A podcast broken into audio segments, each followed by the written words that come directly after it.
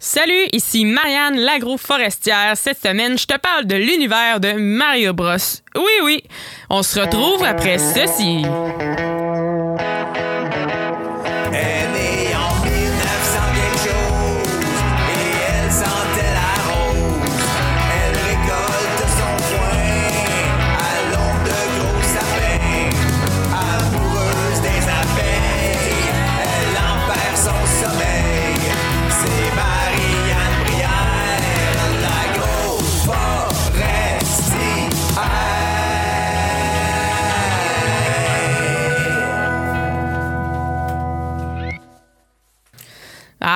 Qui ne connaît pas l'univers de Mario Bros? Si tu ne connais pas minimalement le personnage de Mario Bros, t'es un petit peu mort en dedans, je te l'annonce aujourd'hui en primeur. Sans joke, qui n'a jamais eu de contact avec l'univers de Mario Bros, qui n'a jamais joué à Mario Kart? Ou qui n'a jamais joué à Mario Party? Sûrement pas grand monde. Ça existe quand même depuis 1983.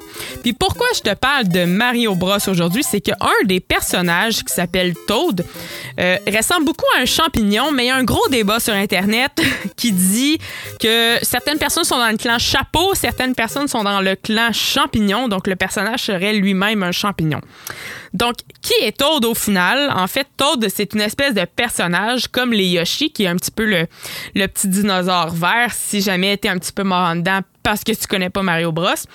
Puis au Japon, le, le personnage Toad s'appelle euh, Kinopio, qui est en fait un mélange entre le mot kinoko, qui veut dire champignon, et Pinocchio, qui veut dire vrai garçon. Donc, en fait, le Toad au Japon, qui est la langue originale du jeu, si on veut, s'appelle Kinopio. Puis en anglais, Toad, c'est pour Toadstool, qui désigne un champignon avec ce type de chapeau. Donc, Toad est un champignon. Pourquoi est-ce que je t'ai parlé de Toad en intro? Eh bien, parce qu'aujourd'hui, je veux te parler de champignons. Au Québec, on n'est pas un peuple avec une grande culture culinaire. Pourquoi est-ce que je me permets de dire ça? C'est parce que quand j'ai fait un stage en France il y a déjà euh, presque quatre ans, on m'avait demandé en fait c'était quoi les spécialités culinaires du Québec. Quand j'y ai pensé, j'étais un peu gênée de dire steak, blé d'Inde, patate ou des bines dans le sirop d'érable. On s'entend que, euh, comparativement à la culture culinaire française, donc euh, des pâtes, des fromages, du vin et tout ça, ça faisait un peu pic-pic mon affaire. Bon, évidemment, on commence à développer de plus en plus notre goût pour les bons vins, les bons fromages au Québec. Mais les champignons, ah, on est encore à l'étape du champignon de Paris, a.k.a. le champignon blanc. Puis combien de personnes n'aiment pas les champignons? J'en entends souvent parler. Puis étant donné que je produis des champignons, souvent les gens me disent « Arc, moi j'aime pas ça, les champignons. » Mais il en existe plein d'autres qui sont vraiment meilleurs. Faut juste avoir un peu le courage d'y goûter. En fait, je produis avec mon père des shiitake, qui est d'ailleurs le deuxième champignon le plus produit au monde. Est-ce que tu le connais? Peut-être que oui, mais je penserais, pencherais plus sur le peut-être que non. Euh, tellement c'est peu connu au Québec, mon père s'est déjà fait dire par un monsieur qu'il vendait du poison. Mais le pire dans tout ça, c'est que la femme du monsieur, elle nous en a acheté pareil. Je sais pas si c'était pour lui fermer la trappe ou pour le contrarier ou tout simplement pour y goûter, mais ça, l'histoire le dit pas.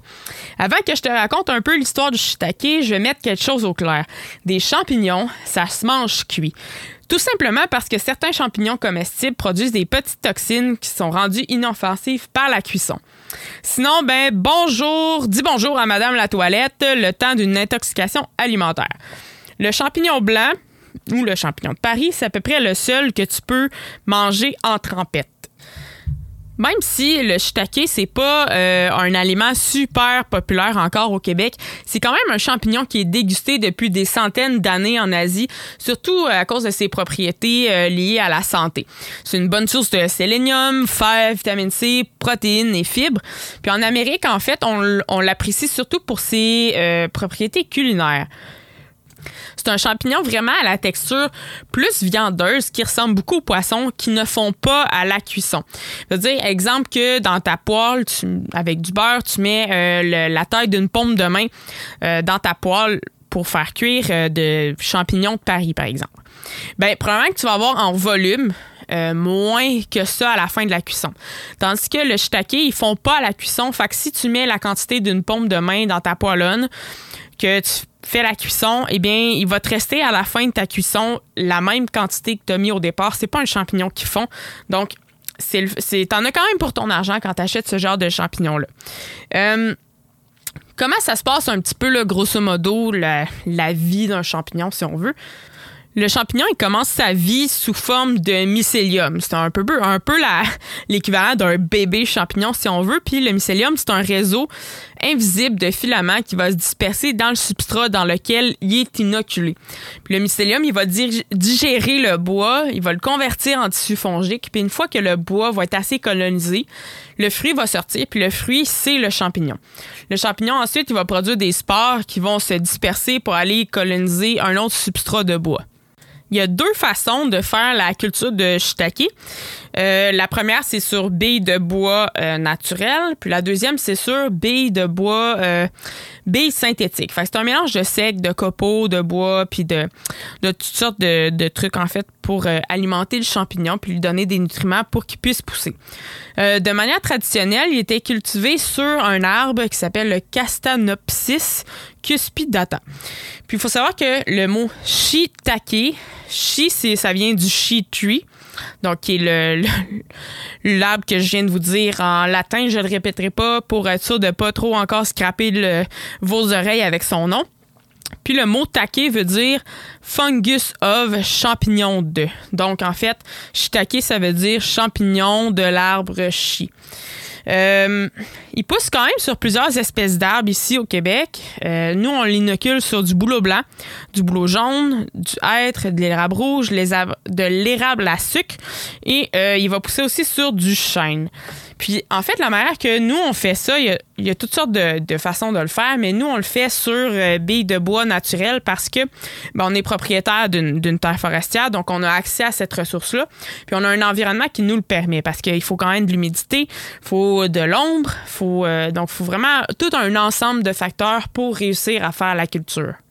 Donc, si on commence euh, aux premières étapes euh, du cycle de production, ben, au départ, euh, à l'hiver, on commence à couper les arbres qui, soit sont, commencent à être malades, sont sont pas en bon état, ils sont dans le chemin, donc c'est des arbres qui restent relativement sains parce qu'on peut pas prendre des arbres morts, en fait. Le, champignon a besoin de nutriments. Dans les arbres morts, le shiitake est quand même un champignon qui demande qui est demandant en nutriments.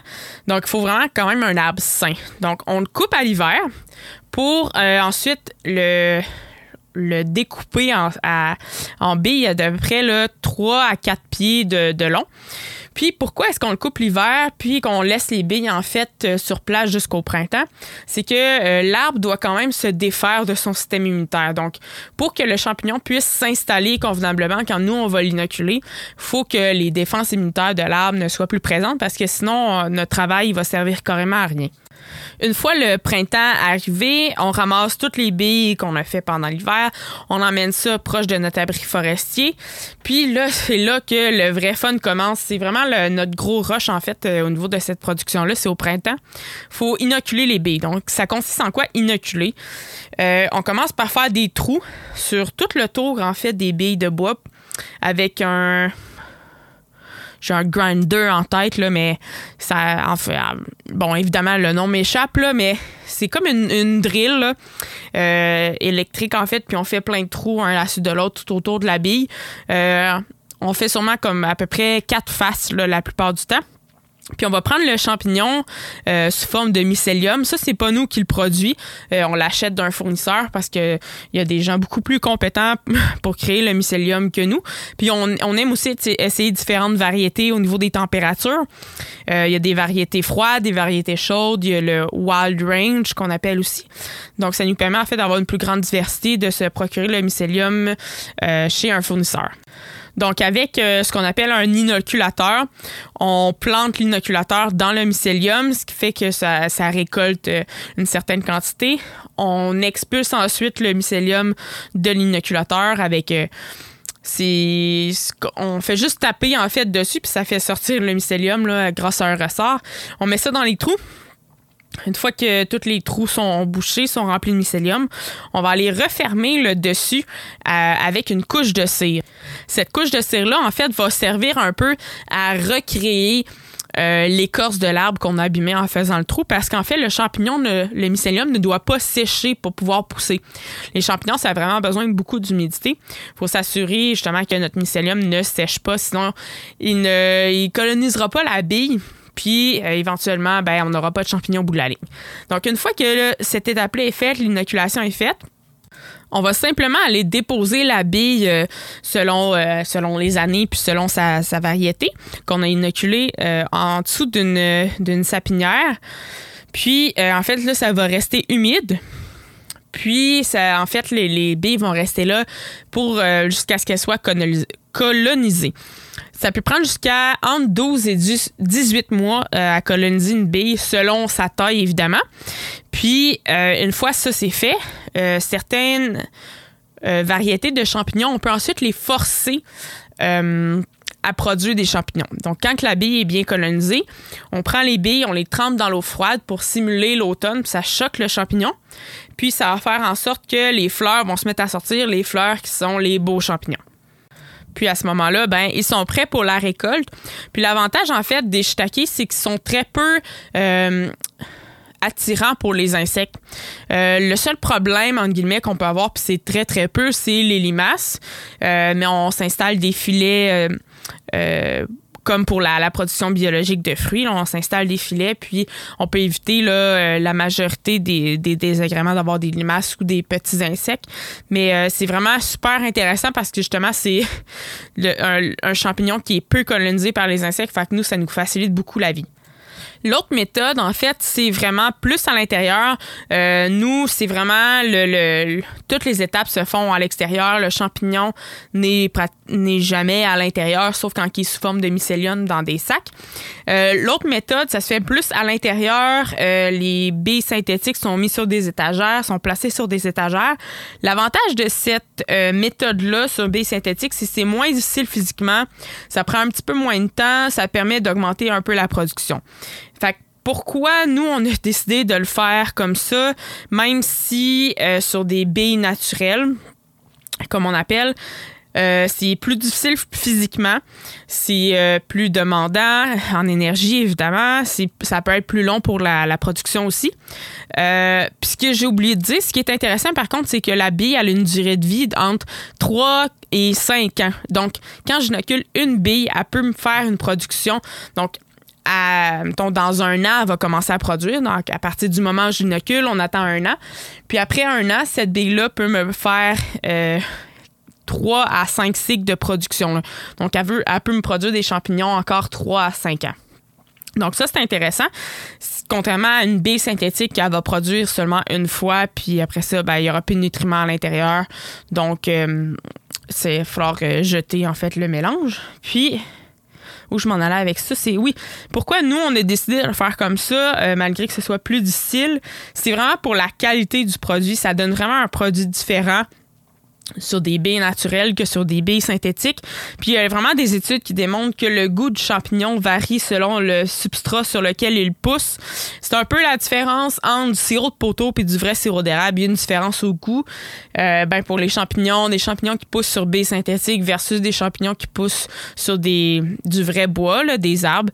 Euh, il y a vraiment une différence de goût. Donc c'est pour ça qu'on a choisi ça. Euh, puis, en tout cas, jusqu'à preuve du contraire, je crois que nous sommes les seuls au Québec à le faire avec cette méthode-là. Il y a beaucoup de producteurs qui en font, ben beaucoup, on va mettre un bémol, qui font pousser des shiitakes, mais les shiitakes sont, ils poussent sur des baies synthétiques, donc à l'intérieur. Euh, donc, ça se peut que le producteur ne fasse pas de A à Z, en fait, le, le processus, parce qu'on tout simplement, le, mycélium peut être déjà inoculé dans un le sac.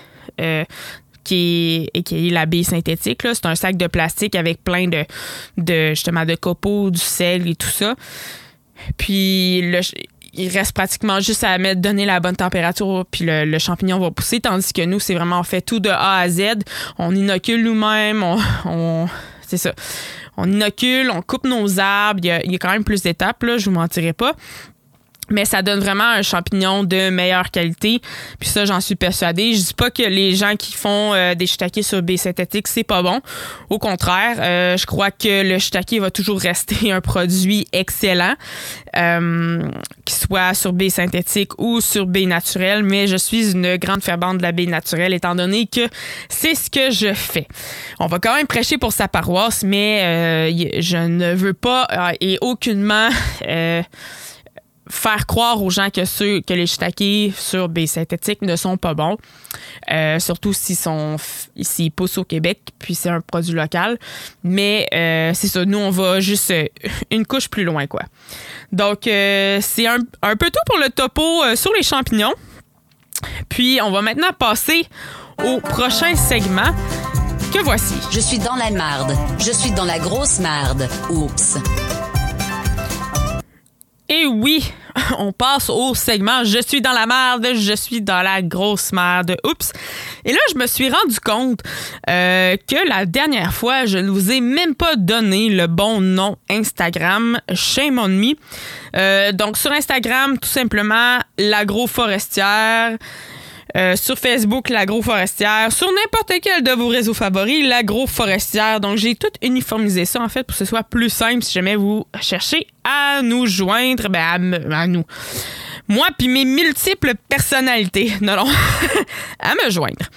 Euh, donc, je voulais vous conter une semaine de merde que j'ai eue l'été passé. J'étais vraiment découragée. Puis, euh, sérieusement, croyez-moi, croyez-moi pas, mais c'est vraiment ce qui est arrivé. Euh, on avait un petit. quand on a acheté la maison, mon père et moi, la maison de ferme, euh, il y avait dans le garage un vieux 4 roues que le, monsieur avait acheté, puis il fonctionnait plus. Puis on a décidé en fait de faire réparer ce petit 4 roues-là. Puis vous allez voir pourquoi est-ce que c'est pertinent dans l'histoire. Donc, on commence, le petit 4 roues ne fonctionne pas, on le fait réparer euh, dans les, les semaines avant, le- les 10 événements que je suis en train de te, te raconter. Donc là, ce petit 4 roues marche. Euh, après ça, donc on a comme un, un side-by-side, un Wildcat aussi, parce que juste un, un 4 roues sur une ferme, c'est comme... Un 4 roues pour nous autres, c'est comme un tracteur, on s'en sert à tous les jours. Euh, donc notre side-by-side, pendant que j'étais en train de de barouetter des trucs, euh, il a arrêté de fonctionner. Il démarrait plus, ça marchait plus. Donc, on a remorqué le, side-by-side avec notre vieille van. Écoutez, euh, il commence à avoir des trous dans la carrosserie, là, mais on, la toffe, on la toffe. C'est, comme quelqu'un qui prend sa retraite puis qui prend jamais sa retraite. On lui dit tout le temps, ah, va faire un année de plus puis un année de plus. Euh, donc, on a remorqué notre gros 4 roues un side-by-side avec notre van pour euh, ramener ça à notre garage. On envoie le 4 roues au réparateur. Le 4 roues revient se faire réparer. Puis, euh, je vous dis, c'est dans la même semaine. Euh, je prends le tracteur une autre journée. Je fais des trucs, puis bon, je suis quand même pas la plus expérimentée avec des tracteurs et tout ça. Puis je me mets dans, dans carrément dans le driveway de la maison pour euh, ramasser des branches et tout ça. Puis j'arrête le tracteur. Le tracteur ne repart pas. Euh, il est dans le driveway de la maison et le driveway de la maison n'est il est juste une auto de large. Là. On peut pas passer à côté. J'ai deux lacs de. En fait, j'ai un lac de chaque côté du driveway, donc c'est vraiment impossible de contourner le tracteur. Donc, mon père dit ben. On va le tirer avec le winch. J'ai quand même pas un très gros tracteur. J'ai un 60 force, un Landini 60 force. C'est quand même pas dans les plus gros, heureusement. Donc, on a winché le tracteur.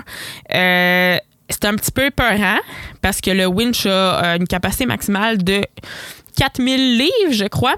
Fait moi, j'étais dans le 4 roues, les pieds sur le break, euh, avec le parc, évidemment, mais plus les breaks. Puis on a winché le, tracteur pour le tasser, en fait, du driveway pour pouvoir sortir. Le tracteur, ben, on, a appelé un, remorqueur pour qu'il l'emmène à un garage. Puis là, la, je pense le lendemain, pour vrai, la vanne, elle lâche. On est dans le bois. on a comme un petit stationnement, euh, si on veut, là, mais il faut quand même, on a un petit un petit bout dans un sentier de, bois, puis on a rentré la vanne là, puis la vanne ne repart pas. Fait que merde. Fait qu'on va chercher notre side-by-side qu'on a fait réparer genre la semaine d'avant. On remorque la vanne. Non, même pas. Le side-by-side était encore parti à ce moment-là. C'est le petit 4 roues. Ouais, on avec le petit 4 roues, on a remorqué la vanne euh, sur le bord de la route parce que CA, je sais pas si vous saviez, mais il remorque juste sur des, euh, des routes carrossables. Fait qu'il faut ramener la vanne sur la route carrossable. Fait qu'on a réussi, on a ramené ça là. On appelle CA, puis c'était l'été passé. 2020. Je vous laisse deviner qu'est-ce qui qu'est-ce qui s'en vient. Fait qu'on appelle CA, tout ça, le gars s'en vient. Puis un gars vraiment, vraiment, vraiment weird, là. euh, en tout cas. tout ça pour dire que euh, embarque notre auto, tout ça, puis on arrive, ben, on, nous autres aussi pour embarquer parce que, tu sais, euh, on n'a plus de char. Euh, puis là, le gars dit non, non, je peux pas vous embarquer à cause euh, de. Tu sais, ça commence par C, ça finit par Ovid-19. Fait que, ouais, il peut pas nous embarquer. Sauf que là, nous autres, je suis comme à 40 km de chez nous. Je suis au milieu du bois. Euh, OK. Puis là, tu vas dire, ouais, ben, tu peux juste appeler un ami. Ouais, mais c'est parce que, tu sais, il y a du monde qu'on invite à cette maison-là puis qui se perdent. Fait que. euh, c'est ça. Bref, tout ça pour dire que euh, c'était un peu compliqué de trouver quelqu'un pour nous faire un lift. Fait que ce qu'on a fait, bon, on a, puisqu'il y a quand même des chemins où on pouvait passer en quatre roues. Là. Fait qu'on part avec le petit quatre roues qu'on a fait réparer comme une couple de semaines avant. Puis on s'en va à la maison demain. Euh, gaz au fond, Mont-Léon. Fait qu'en dedans comme d'une semaine, le, on a fait réparer le petit 4 roues, le Y4 a pété, le tracteur a pété, la vanne a lâché. Puis, euh, je commençais à être découragée. Je, je voulais pas vendre mes parts d'entreprise, là, mais euh, j'étais pas loin. Euh, mettons que c'est ça. On, c'est sûr que t'as déjà eu une semaine de merde de même quand tout pète, quand ça va pas bien. Euh, fait que je t'invite vraiment à m'envoyer une de tes bad luck via mon Instagram, je répète l'agroforestière, ou tout simplement via la page Facebook des podcasts agricoles du Québec. Donc, euh, c'est sûr que j'enregistre un petit peu les épisodes d'avance euh, par rapport au moment où est-ce qu'ils sont publiés. Donc, euh, je t'ai raconté une autre de mes bad tout simplement parce que je n'ai pas encore reçu de bad provenant de d'autres gens. Fait que s'il te plaît, envoie-moi ça parce que je veux pas avoir d'une personne égocentrique puis que dans deux semaines pour le prochain épisode, je te parle encore d'une de mes bad à moi. J'aimerais ça en raconter en raconter euh, une autre, une qui vient d'une autre personne. Ça peut être super simple, c'est ça peut prendre 30 secondes à dire. Je voilà, fait je t'invite vraiment à partager parce que pour ma part, moi je me sentais bien souvent seule quand que euh, quand il m'arrive de quoi en fait, je suis comme ouais, tout le monde a l'air bien au-dessus de ses affaires, tout le monde ça a l'air de bien aller, puis moi, il y a rien que des bad luck, puis ça va jamais bien. Mais c'est sûr que c'est pas ça, c'est sûr.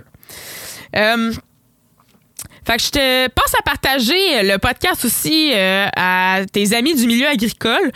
Parce que plus on est de fous, plus on rit, faut pas oublier. Puis dans l'épisode 3, qui est l'épisode qui va sortir euh, au début octobre, eh ben, je vais te parler d'une de mes histoires d'amour. Ouais, ouais. Mais je te le dis, c'est sûrement pas ce que tu penses. D'ici là, ben, oublie pas que c'est en se plantant qu'on devient cultivé. Et c'était un autre épisode de